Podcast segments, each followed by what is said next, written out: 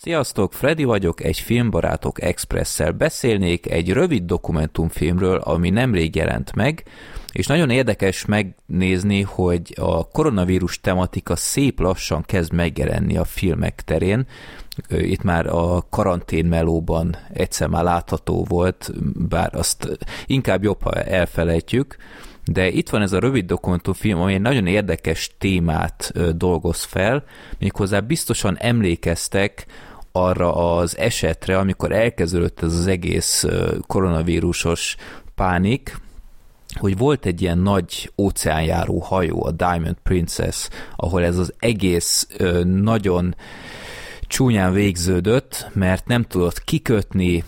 karanténba voltak az utasok, a, a kis kabinban kellett lenniük csomó ideig, és ezt láthatjuk, hogy hogyan élték meg az utasok ezt, és főként, hogy a személyzet hogyan élte meg. Ez volt egyébként egy tök érdekes dolog, hogy amikor olvastam ezeket a híreket annak idején, hogy hogy igazából hogy fertőződnek meg még a, azok után is, hogy mindenki a, a kabinba volt bezárva, meg ilyenek, tehát ez kicsit olyan furcsa volt számomra, illetve ezen is gondolkodtam, hogy a legénység is gondolom el van vonulva, tehát ők is kaptak szobát, de rohadtul nem, mert ők látták el az utasokat ezután is. Tehát én azt hittem, ha már ott van a kikötő előtt, akkor a japán hatóságok küldik az élelmet, hogy ilyesmit, de rohadtul nem. És ez, ez engem nagyon meglepett, én erről eddig nem tudtam semmit, és ö, úgy látjuk a történéseket ebben a 38 perces dokumentumfilmben, hogy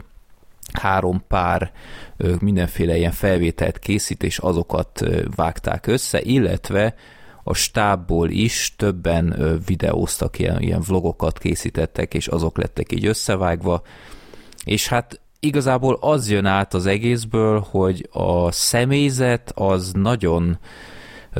nagyon el lett hanyagolva. Tehát az ő biztonságukra nem ügyeltek annyira, mint az, mint az utasokéra. Ez egy kicsit döbbenetes volt számomra, hogy ők például nem voltak külön szobát, és ugyanúgy többen voltak egy helyen. És kis betekintést is kapunk, hogy milyen ez az egész óceánjárós világ így a kulisszák mögött. Tehát azért egy, egy nagyon komoly gépezet van egy ilyen óceánjáron, és itt az emberi tényezőre gondolok, tehát ott fontosan foglalkozni kell az emberekkel, nincs szünnap, úgyhogy ebből a szempontból is kicsit érdekes volt. Az egyik pár, aki videózott az utasok terén,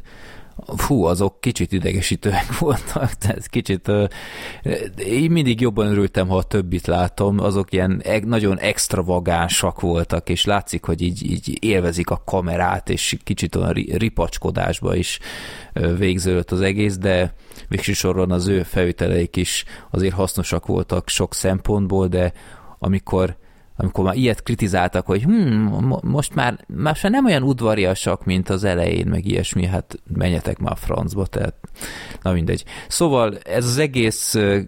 kis dokumentumfilm, ahogy mondtam, csak 38 perc, és az utolsó hajóút a filmnek a címe, The Last Cruise, és úgy gondolom, hogy tényleg egy, egy kis betekintés abba, amit a híradásokból nem tudtunk meg. Tehát én, én azt hittem, amikor követtem ezeket a híreket, akkor hogy így nagyjából képben vagyok, de azért sokkal több info átjön, mint, mint amit az eredetileg a hírekből megtudtam, úgyhogy szerintem mindenképp hasznos volt megnézni. Kicsit rövidnek tartottam, tehát lehetett volna egy kicsit mélyrehatóbb is, a, az utasok meg a személyzet felvételei nyilván végesek voltak, de ilyenkor lehetett volna használni mondjuk több archív felvételt, vagy, vagy híradást, vagy, vagy ilyesmi. Tehát voltak ilyen,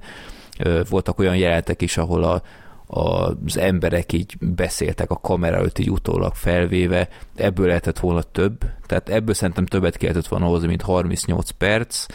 de mindenképp érdekes volt, úgyhogy ajánlom megtekintésre, akit érdekel ez a téma még egyáltalán, vagy már